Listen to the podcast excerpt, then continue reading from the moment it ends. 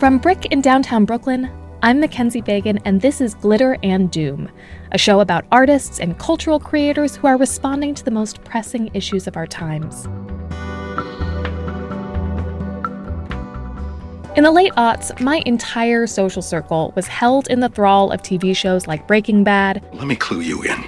I am not in danger, Skyler. I am the danger. A guy opens his door and gets shot, and you think that of me? No. I am the one who knocks. Mad Men. That's what the money is for! And The Sopranos. You got no fucking idea what it's like to be number one. Every decision you make affects every facet of every other fucking thing. Series that featured male anti heroes. These shows had you rooting for complicated men who did bad things, like very bad things, but still managed to be charming, sympathetic, and even lovable. You would watch these men cheat on their wives, traumatize their children, commit literal murder, and walk away thinking, isn't he compelling? And these shows were written by smart people, so there would always be backstory and rationale. Even if these anti heroes had wonky moral compasses, they could always justify their bad choices. Doesn't that sound terrible? I mean, maybe it didn't back in 2010 when the world was full of hope and I didn't know what the word emoluments meant. But now? Especially when you have, like, Kevin Spacey playing one such complicated man who does bad things but isn't a villain, and then it turns out that he's been accused of sexually assaulting teenage boys for decades. No, I'm sorry, that is a villain. And while the Kevin Spaceys of the world surely have their own stories full of pain and complexity, I'm just not that interested in those being the stories that we hear all the time. Thank God for Jami Attenberg. She's written seven novels, and not a single one of them stars a male anti hero. Her latest book, a family drama called All This Could Be Yours, does feature a Tony Soprano like character as the patriarch of the family, but Attenberg puts him in a coma on the very first page and spends the rest of the book telling the stories of those he has abused. And she does it with both compassion and humor. I sat down with Jami on the release date of All This Could Be Yours to talk about toxic masculinity, me Too, and gender neutral storage units.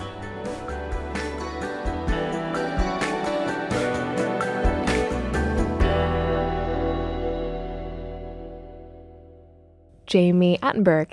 Hi. Hi. How are you? Good. Thank you so much for joining me today. Happy to be here. You have a new book out. All this could be yours. Yes. Um, and this book is about a family. It takes place when the patriarch of this family, the Tuchmans, suffers a heart attack. And I guess in broad strokes, what happens from there? So he has a heart attack, and he's a he's like a very bad man. He's like a rich bad man, and he's in the first two pages he has a heart attack, and he goes straight into a coma, where he remains for the rest of the book. So I sort of dispense with him that in that way. And I'm really was more interested in, in the family members, and they all arrive. Um, or some of them don't, but uh, they arrive at his bedside in New Orleans, in a hospital in New Orleans, and they start to contend with this person um, his wife, Barbara, um, his daughter, Alex, his uh, daughter in law, Twyla, and he has a son, Gary, and they're all sort of dealing with this person dying who they didn't like very much. In fact, in some instances, loathe. You call him a bad man, and this is a phrase that recurs throughout the book. And it's applied not only to him, but to other men as well. Mm. What is a bad man? There's so many ways. A man could be bad. It's Where do true. I start? But All the um, colors of the rainbow. Right. but in this instance, he is abusive. He is a criminal. He's sexist. He had a negative impact on his chil- children, both male and female, in that way. Less the abuse part for his kids, but more of, about the way that he saw the world and, and the thing and the way that he tried to, you know, consciously or not, impact them with his with his gaze.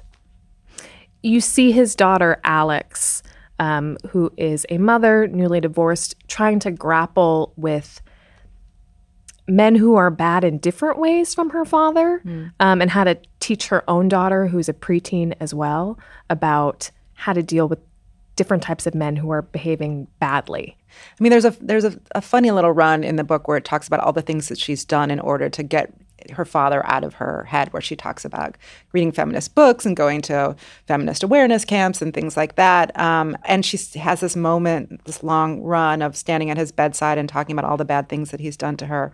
And I think that she kind of represents a, a contemporary woman who as much as we know things and as much as we're trying to fight off these these voices in our head there's still sort of this thing that kind of remains this like this little thin sliver of the patriarchy that runs through us that we would like to you know excise completely.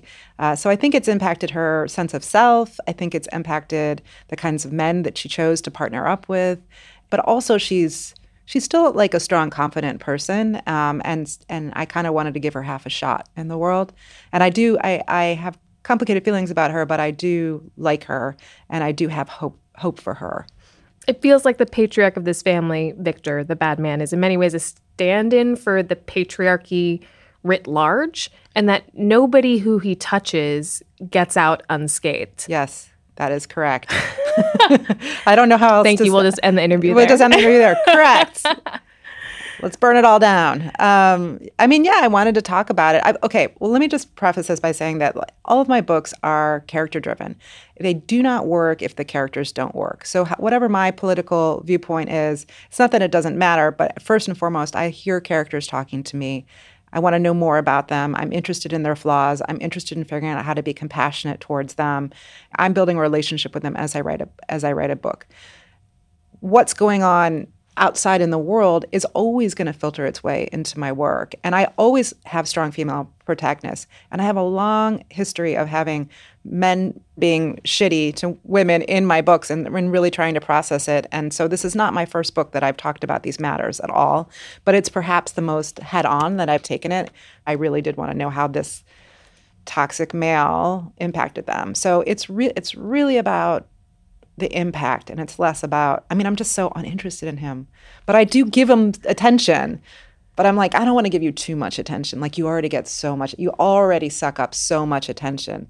So like what does a book look look like where we give him the least amount of attention and we really just stick to uh, what the future is going to be? Bam you're in a coma from page one. You're in a coma. Goodbye We'll see you later. Wouldn't that be nice if you just had that power in real life? Listen, there was a little bit of wish fulfillment going on in this book later on in the book, stuff like that. And I felt sort of weird about it a little bit, like that the little bit of wish fulfillment that goes on here and there.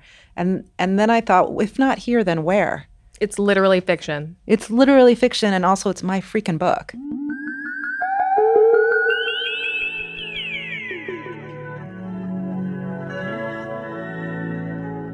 It is your freaking book, Jami. Do what you want. Fulfill wishes, enact revenge fantasies, create the world you want to see. It's an artist's prerogative. Take, for example, the 17th century painter Artemisia Gentileschi. Now, I remember her from art history class, and here's what they taught us. She was a woman, which was highly unusual, and she was the daughter of a famous painter, which was why she received any artistic training at all. What we were not taught is that she was at the center of a super fucked up rape trial in 1612. When Artemisia is a teenager, her father, Orazio Gentileschi, recognizes that his daughter has real talent. So he hires a private painting tutor for her, Agostino Tassi. This guy is all around bad news. He served time as a slave on a galley ship in Florence for an unspecified crime. He was accused of raping his sister in law, and he also probably hired hitmen to murder his wife. So he rapes the 17 year old Artemisia, and not that this matters at all, but she was a virgin and she fights back. After the rape, Tassi promises to marry her. Artemisia is damaged goods now, after all, and the two are involved for about a year before he drops her. We know all these details because Artemisia presses charges. Well, sort of, because as a woman, she isn't allowed to press charges herself. Her father has to bring the suit, which isn't a case of violent crime or felony assault, it's a damaged property lawsuit. His daughter has lost bartering value, according to court documents. So the case goes to court, and Artemisia's character is attacked. Tassi's defense says she's not a virgin, she's a whore, and they present all these smutty letters to lovers she allegedly wrote except Artemisia is illiterate. So then it's basically he said, she said, right? But a woman's word is worth less than a man, so how can we be sure she's telling the truth? I know, torture. The judge orders Artemisia to be tortured in the courtroom in order to see if she recants. They weave ropes around her fingers and then tighten them, applying tremendous pressure to her joints. And Through it all, she says, It's true, it's true, it's true, it's true, it's true. Tassi is found guilty. Rack one up for just. Oh, he didn't serve any time. Right. Because the Pope interceded. So, Tassi walks free. Artemisia is now infamous. She's quickly married off to a friend of a friend, but she does go on to have this remarkable painting career. Like, she is exceptionally good. And what does she paint? She paints women. There's Susanna and the Elders from 1622, which features a young woman trying to shield her nakedness from the leering of these creepy older dudes. There's her self portrait as St. Catherine, holding a metal spiked wheel upon which the saint was sentenced to be tortured. Artemisia slash St. Catherine gazes out at the viewer, accusingly. And then there's the painting of Judith slaying Holofernes. It's a gory image. Judith, the beautiful widow Holofernes is invited into his tent, pins his head to the bed with her left hand. In her right hand is a sword, which she is using to cut his head off. His face is anguished, hers is stony. If she couldn't have justice in real life, Artemisia would take revenge in her paintings.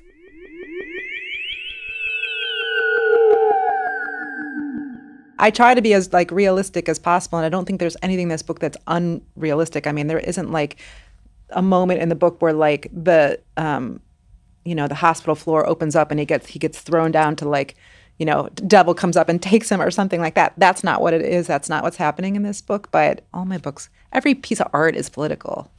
You know, I think so. don't you think so? I, think guess so, but I think like that some political- artists are like, no, like my art isn't political, my art is pure aesthetic. No, that's not me.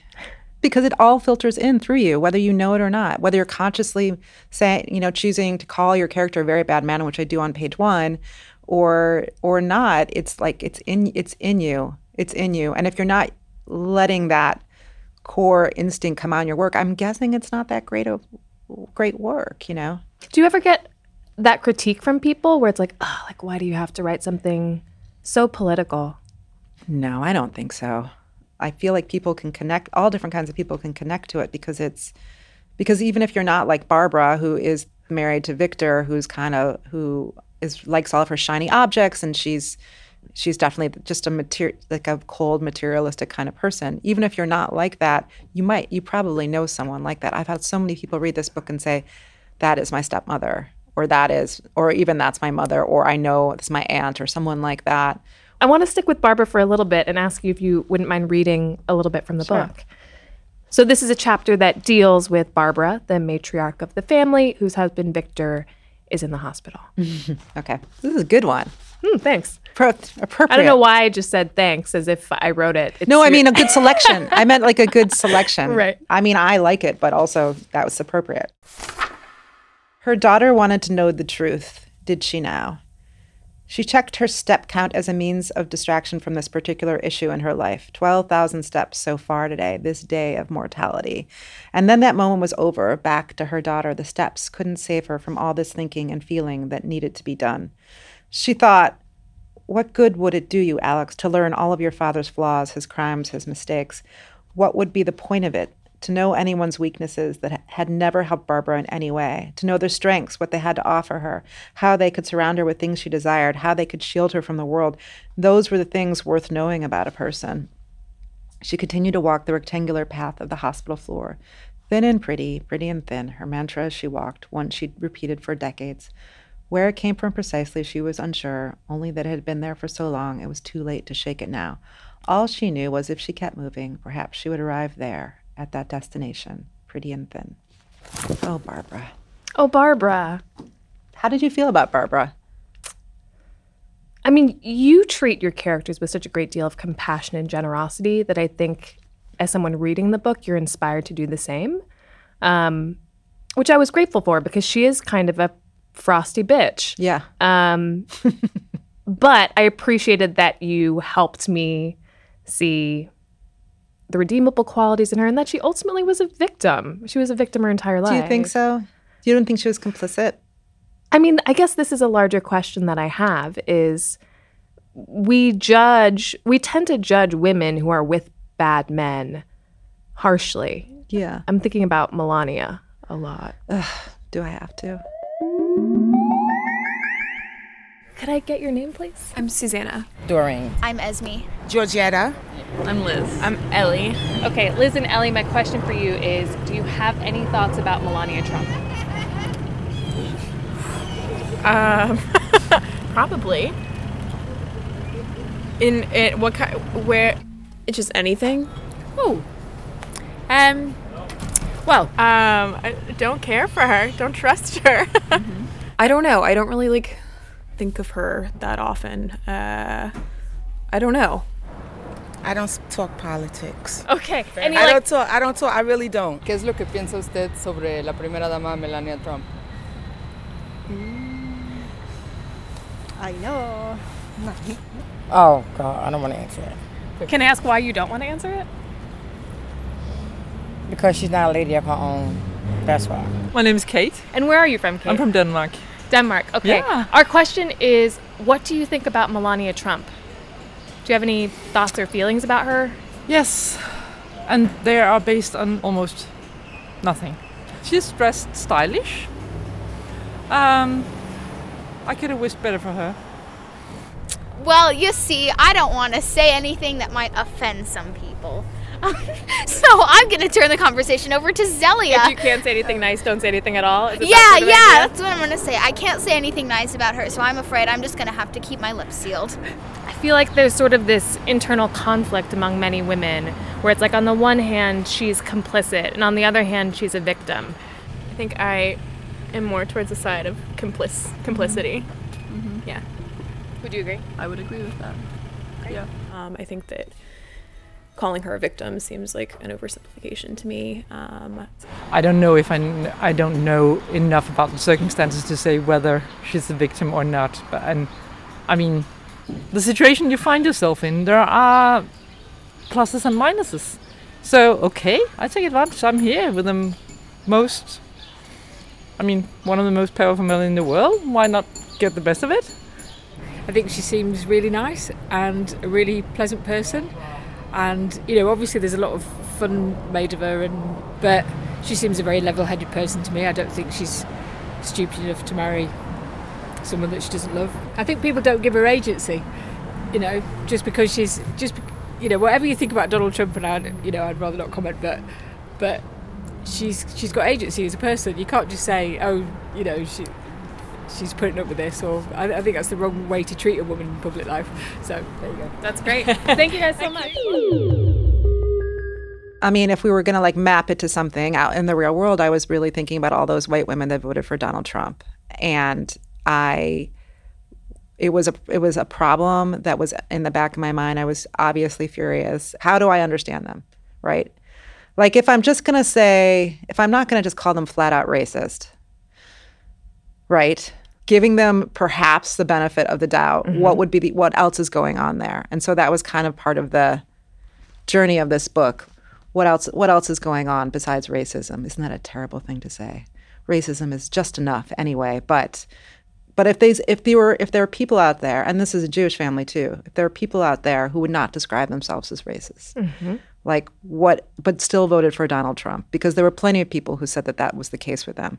What what's going on there? What is the, what is it? To me, it was about wanting to keep all your stuff, and that's that's kind of was my starting point.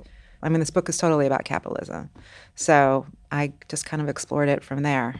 She's made a deal with the devil in order to Yeah. have a quote unquote nice life. Yes. Meanwhile, she's getting the shit kicked out of her. Right, and she's totally miserable. Right.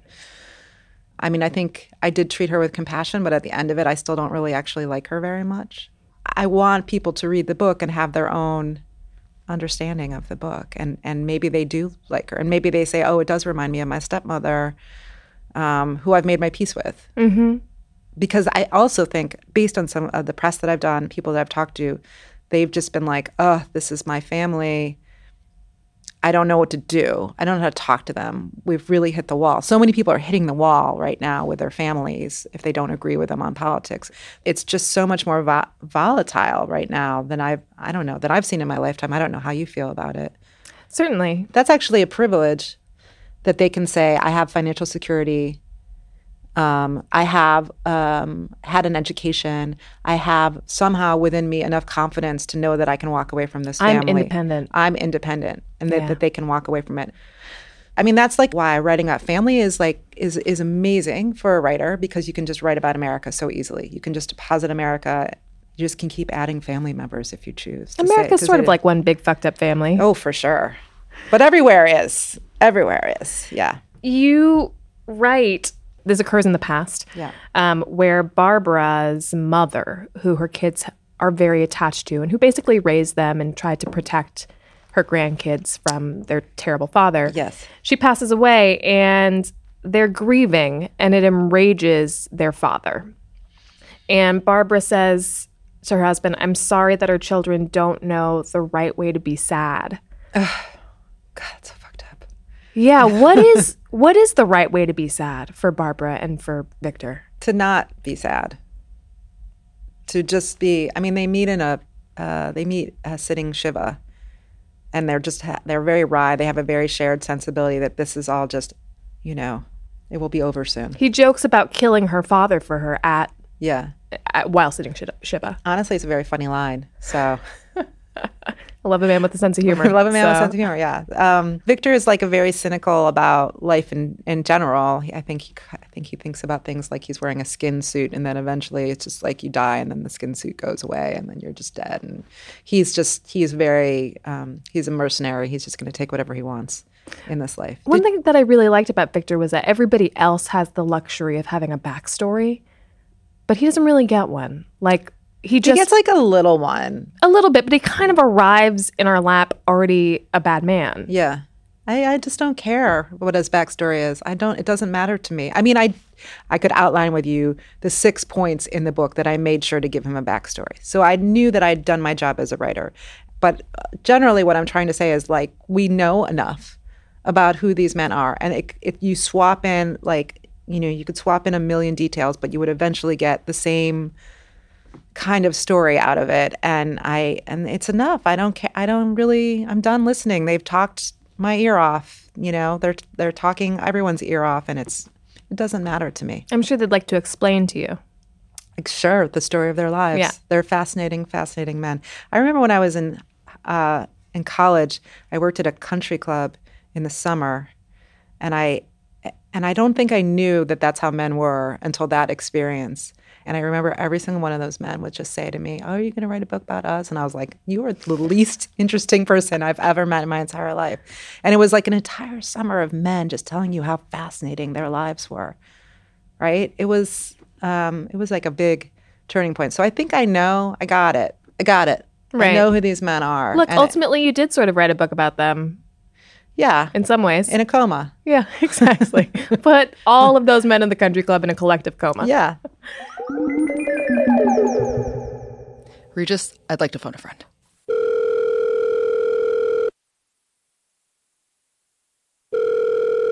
Hi, Chris. Hey, How's it going? how are you? I'm good. I'm good. Thanks. So, Chris, when you and I met in college, your summer job was caddying at a country Yeah. club. Yeah, yeah. How did you? I mean, other people were like, you know, doing work study or waiting tables. How did you come to caddying?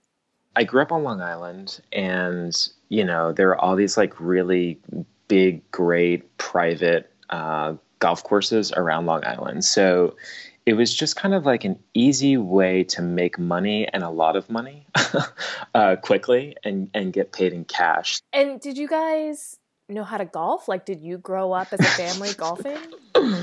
No, of course not. No, no. I mean, like, no, I didn't know anything about golf. I was just like a clean cut looking boy. I just like showed up in a polo shirt and some khakis. And then they gave me some golf bags and some golf clubs. And then, I mean, so like the job is essentially, you know, a foursome of golfers will go out in the course and you're keeping track of all their balls and you're suggesting clubs to them.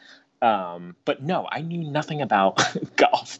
I take it that your family did not belong to a country club. No, no, no.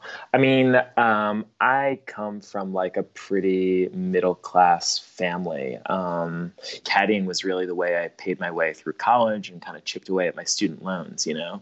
But certainly, no, my parents weren't members of these clubs. These the, the, the members of the clubs were all these like very high level CEOs and you know members of like these are all people that worked at like private equity firms and um, you know, like hedge funds. And, and, and had you like yeah. had you been around people like this before, or was this really your introduction?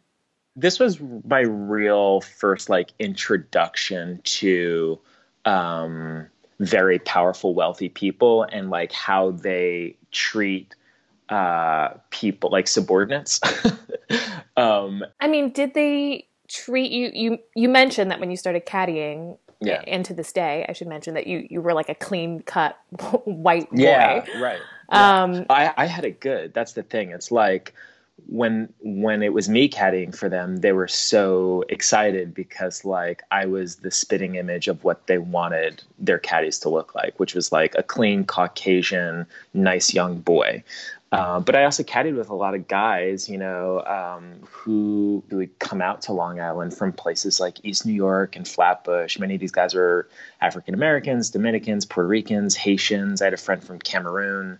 And these guys, to be honest with you, were like amazing. But it, it was interesting because they made members at the club so it was so obvious how uncomfortable they made members at the club. Like I had this one buddy, uh, Raheem, and like Raheem was uh, he came in every morning from Flatbush and I would pick him up at the Long Island Railroad station so he didn't have to like pay for a cab to go to the golf course. So we became, you know, we became buddies with all these guys. And uh, but anyways, there was like a strict um, strict like dress code at the club. You know, you had to wear caddies had to wear these like collared shirts and khakis or slacks, no denim, whatever. Anyways, Raheem you know, like he followed the dress code. He wore khakis, he wore a collared shirt, but he had like baggier clothes. So he would come in with like a triple XL Lacoste polo and like big Hilfiger khakis. But he was like, he was following the dress code, like he was following their rules, but it made the members of the club so insanely uncomfortable. And I remember at one point, they members of the club actually asked the caddy master if instead of calling him Raheem, if they could just call him Reggie like it was easier for them to say Reggie, and oh so that's God. what they did. Yeah, like on the course he was known as Reggie, but around us he was Raheem. What did your experience caddying with these country club members teach you about privilege, power, yeah. masculinity, whiteness, the patriarchy, any or all of the above?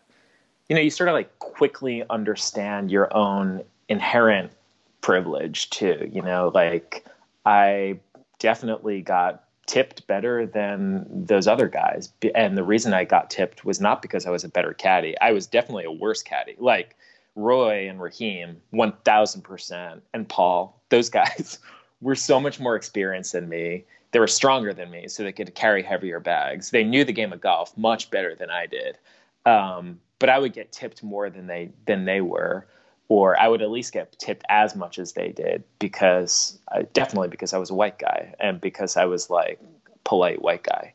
Um, right, you reminded them of themselves of their I'm kids. Sure. Yeah, yeah, yeah. Like I was like who they wanted their daughter to date. In fact, I think one of them tried to set me up with their daughter, which was pretty awkward because I knew their daughter from uh, I think I think this girl, Allie, went to my high school. And I was like, oh God, I would never, yeah, I would never want to date her. She was like, she was so mean. Uh, I was like, no, I would never. But it was, I had to pretend, you know, it's like, I just, it was just crazy. It was like we were all just pretending what was happening was okay. But yeah, I mean, you learn a lot about power and privilege in terms of like what you are inherently given um, when you're a white male on a country club golf course, for sure. I want to come back to the excerpt that we had you read because mm. there's a lot about bodies in this book and women and their relationship to their own bodies. Mm. So Barbara, who is called Barbie by her husband, her mantra is, is pretty and thin, thin and pretty. Towards the end, she, her husband comes on to her again sexually, and she says, um, to herself, This flesh exists, and thus you do too. And she seems to have reduced herself in many ways to um, to to a body, to a thin body and a pretty body. I guess how does this impact her daughter and her granddaughters? Alex is trying to figure out how to view her body and is pretty good about viewing her body as as a source of strength and something that will that will get her from from place to place and will give her energy and will help her to be a good mother if she feels good about her body and uh, strong in the face of whatever's happening with her father. All those things. Um, I mean, the, before she goes to visit her father, she goes to the gym, right? She gets her energy up by going to the gym. She gets that little rush going to the gym. Um, so I think she's done a really good job of it, but she talks about it and thinks about it. And I felt like it was an important conversation for a character to have. I hadn't written that conversation before. Definitely Alex, I think she's just trying to make sure that whatever her father did, she does not want to carry it with her anymore. And she definitely does not want to pass it on to her daughter. There's a moment when she has a sexual encounter with a man in New Orleans, a pretty anonymous encounter, and he he grabs her ass and he he mentions like, oh, like keeping it tight. and she did you, you laugh? I laughed so hard I, when I was writing that. I did laugh because also then it goes into her interior monologue, which is like, I'm not keeping it tight for you, bruh. Like I'm yeah. keeping it tight for me so I can live a long and healthy life. Yeah. But then what she says is like, like thanks. yeah. She's just like, just shut up and say thank you so I can get to wherever I'm going to get to with this guy. Um, yeah, it's I, am glad that you picked up on that because I really I wanted to show her struggle. But she grew up in a house with a man who had like a garage full of porn magazines that didn't not porn magazines behind the cupboard, but porn magazines just right out in the garage. So and, that impacts the way that you see yourself. And the one um, major act of violence, she's mostly spared. Her brother is not, but the one major act of violence that he commits against his daughter is related to her weight right? It's when she goes through a chubby phase and he comments on it. Yeah. And she lashes back and Yeah. She comments on his appearance. Right. Yeah.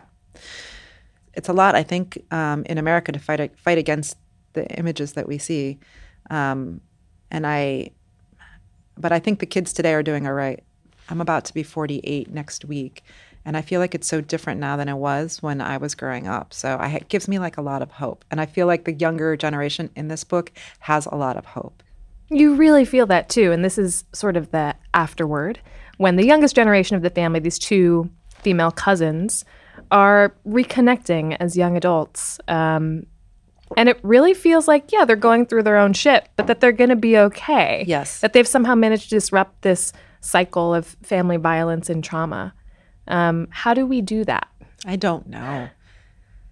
We talk, right? We talk, we don't assume anything.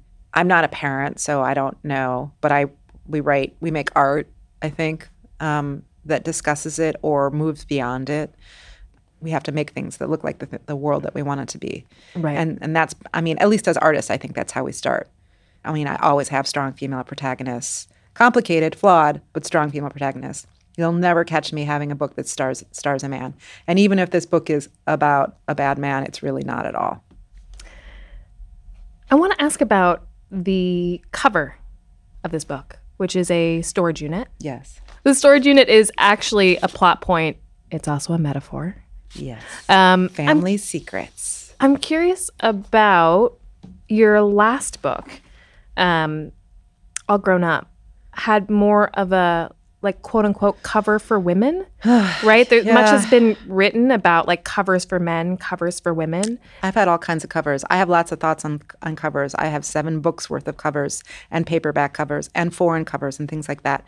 I mean, I it was the UK cover and we used it here, and my editor said to me, "This cover is a winner." But I get, I think if I had to do it over again, I wouldn't have had that cover. But I, it like looked a little too fun or something. Or I don't know. I mean, I guess you're saying it's like a women's cover. I thought it was. I don't know. I I trusted. I trusted. Uh, I mean, it worked to a certain extent, but it also meant that men were probably not going to pick it up. Well, and that's my my question was. Is that in your is that in the back of your mind when you're designing this cover, for example? So I said to them, one of my requirements was that there would be no woman on this cover. Mm.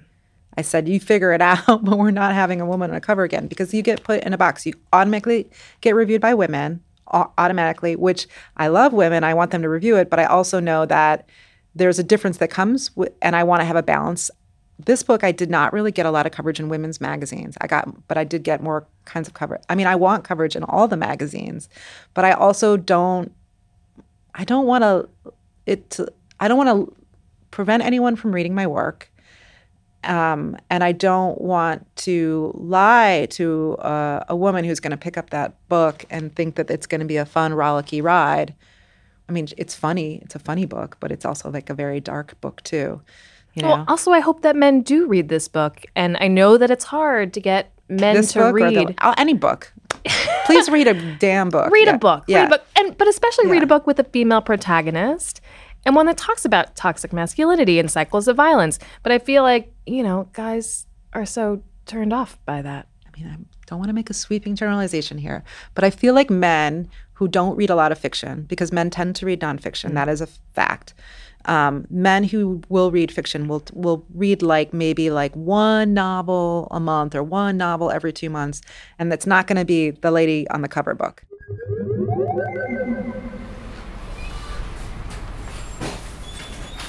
Okay, we are here at Greenlight Books, our neighbor in Fort Greene, and my favorite local bookstore. Who are we going to talk to? Oh, we're going to talk to Jessica and Jared about book covers. Um, I'm Jessica Stockton Bagnulo. I'm one of the two owners of Greenlight Bookstore, and I'm also the events and marketing director. I'm Jared Annis. Uh, I'm the manager of the Fort Greene location for Greenlight Bookstore. If you're recommending a book to someone, do you think about the cover? Do you ever have to explain away the cover to someone? Like, I know this cover looks lame, but you're really going to like it. Yeah, there's a there's a book that that I love very much. It's called um, Ice by Anna Kavan. It's a it's an older book, but um, that book has it's like never really had a good cover, and it's a, it's an amazing book. Um, but I always have to um, preface it with like, don't pay attention to the cover. Let me describe this for our listeners. It looks like it's like a photorealistic illustration of Anna from Frozen. Yeah. Anna, Elsa, Who's Elsa had- from Frozen. yeah. I don't have children, Who's so had- I mean, I'm generalizing, of course, but this seems like it'd be a hard sell to a man, or at least to a certain type of man. Sure. Um, like the type of if we're talking about if we're talking about people looking out at you. We just pulled out a couple uh, titles by Karl Ove Knausgaard, They're the who is same book. Wow, this is so striking, especially because you've just put um, put them next to the cover of Ice. So again, the cover of Ice is Elsa from Frozen, and then we have My Struggle Book One, and it's that cropped in portrait of Carl Ove, and his brooding- brow is furrowed, brow. and he's very serious and I angsty. Know. All the covers of Karl Ove Knausgaard's books in paperback have his have portraits of him on them, and he he he kind of looks like a fisherman in real life. Like we hosted him for an event a couple years ago, but on the book covers he always looks like a rock star, like kind Yeah, of he looks like a fuckboy. slightly terrifying rock star, like. And I, I wouldn't say that's not part of the appeal of the book. Sorry, Carl Ove.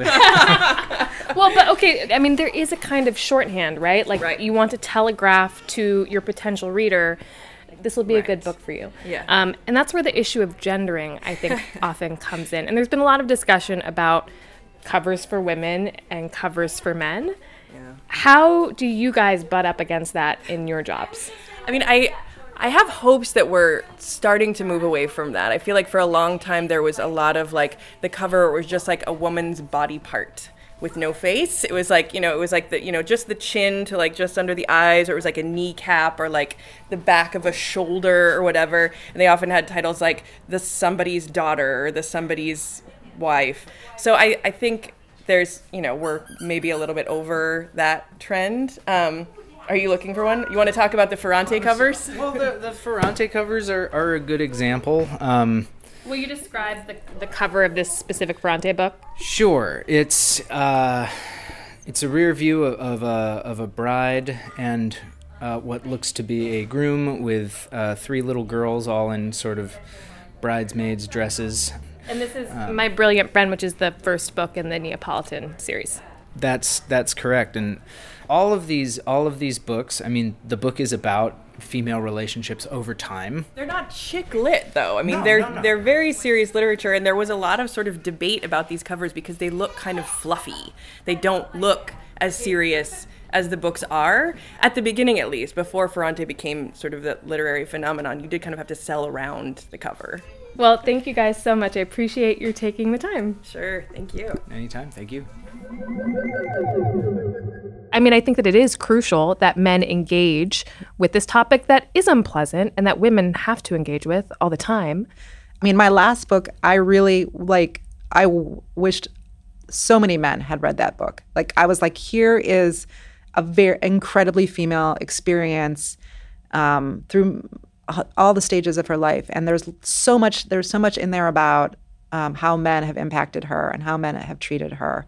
I would have loved to put that book into hands of so many of so many men and say, maybe you could just try to understand the, what it's like for a second out there for us. It's a slim volume. Yes, it's fast, guys. It's a fast read.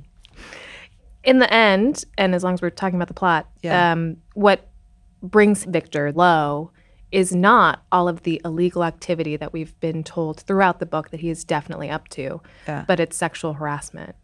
Um, that made me, it tickled me. Yeah. But also, do you feel like that's. Do you think that's wish fulfillment? Yeah.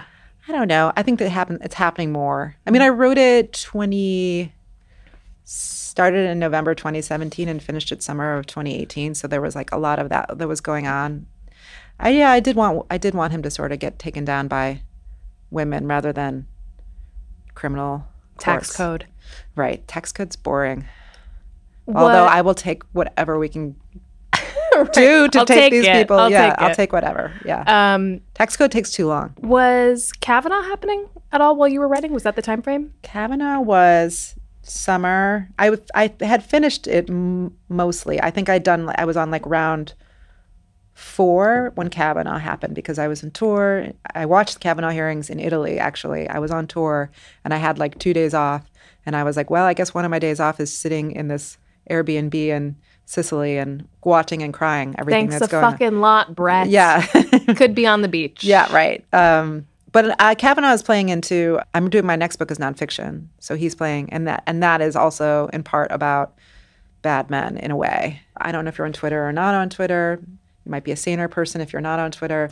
But when all the Me Too stuff happening happened, it was just this incre- insane experience online, where every single person I knew on my feed that was a woman was because the men all kept their mouths shut was ta- sharing their experience. And so it was just mm-hmm. days of, of of saying i'm so sorry that happened to you. I'm so sorry that happened to, to you over and over and over again or feeling that way and just being very very sad for a long time. I know that me too was uplifting I, or not uplifting but energizing i should say for some people but it was also like a massive traumatic experience I think. And um, because it was everyone was reliving everything over and over and over again. And um, and so I had a moment where I I sat down. I haven't said this in any interviews, but I sat down and I I wrote every morning in a journal. Like it exists. There's this book that I should probably just burn, but it was like every terrible thing that a man has ever done to me that existed in one book, which is like I've been getting sexually harassed for 30 years of my life because I'm 47 and it certainly started when I was 15 or 16. It still happens to this day. It still happens. I'll walk down the street and somebody will say something to me. 30 years of it. Like it's just so inc- I mean I didn't I didn't think of it as 30 years until very recently because it's, it was happening. Something happened and I just thought how am I not done with this yet? Mm. Like uh, and so I anyway I wrote down as much as I could remember and how it how I thought it had impacted me because I couldn't go f- any further with anything that I was working on until I did that. And I really believe that you make the art that's right in front of your face and and then you move and then you move on. But you ha- and maybe you don't do anything with that art. And this wasn't even art; it was just cleansing, I guess. Um, and that and I did that before I ever started this book. I wanted to see if there was anything I, any wisdom that I gained that I anything I'd learned. And so maybe in a, a couple places it has filtered into this book, maybe through Alex more than anything Hmm. else. Even though I'm not her, but I think that there's that feeling of um, not not being able to escape it, no matter what you do. Was it hard for you to remember all of those moments, especially ones that were decades old? I mean, I guess I, you know, speaking personally, the Me Too movement has helped me realize that there were many moments that I neatly tucked away or, of course, you know, said weren't a big deal that obviously were sexual harassment. Was it hard to recall those and dredge those back up? No, I remember. Hmm. I remember. I mean, I put them away, but we just live with it. It's but I think that women because it happens to us so much, we're just like, all right, moving on. I don't want, feel like dealing with this or it's like another guy said something super fucked up to me on the street. You know, it's Tuesday. Of course somebody said something. Mhm. But like all those uh, there's an accrual. There's an accrual in it and it and it definitely takes its toll and so we build these little defenses against it so that we can live our life. But I actually think that every you know we do need to acknowledge it from time to time we can't let it take over our lives that's the fight we're like women are like fighting for their lives and their their personal strength and confidence and sanity every single day of our lives. We're doing it all the time and it's not a thing that men are asked to do. Ever. I mean sometimes but really not ever. Not in the way that we are where we're targeted all the time. Right. so we build up we like take care of ourselves so that we can function in the world.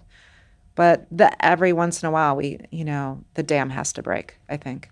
And women are literally fighting for their lives. fighting for their lives not just yes all Absolutely. the time Right. every day we're fighting for our lives in a way in a way that men will never ever have to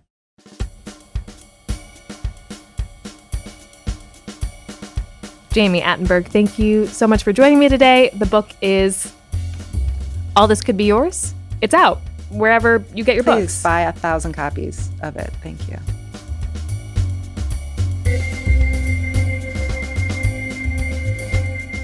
Special thanks to Sarah Cascone from ArtNet.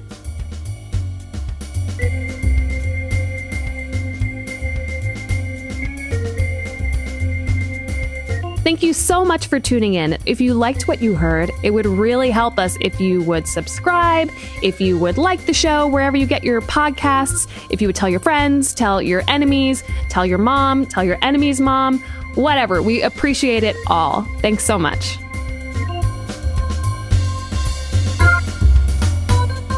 Glitter and Doom is made by me, Mackenzie Fagan, Ross Tuttle, Isabel Alcantara, Mira Al Rahim, Naeem Van, and Eric Hogaseg. It is executive produced by Jonathan Leaf, Sasha Matthias, and Aziz Isham.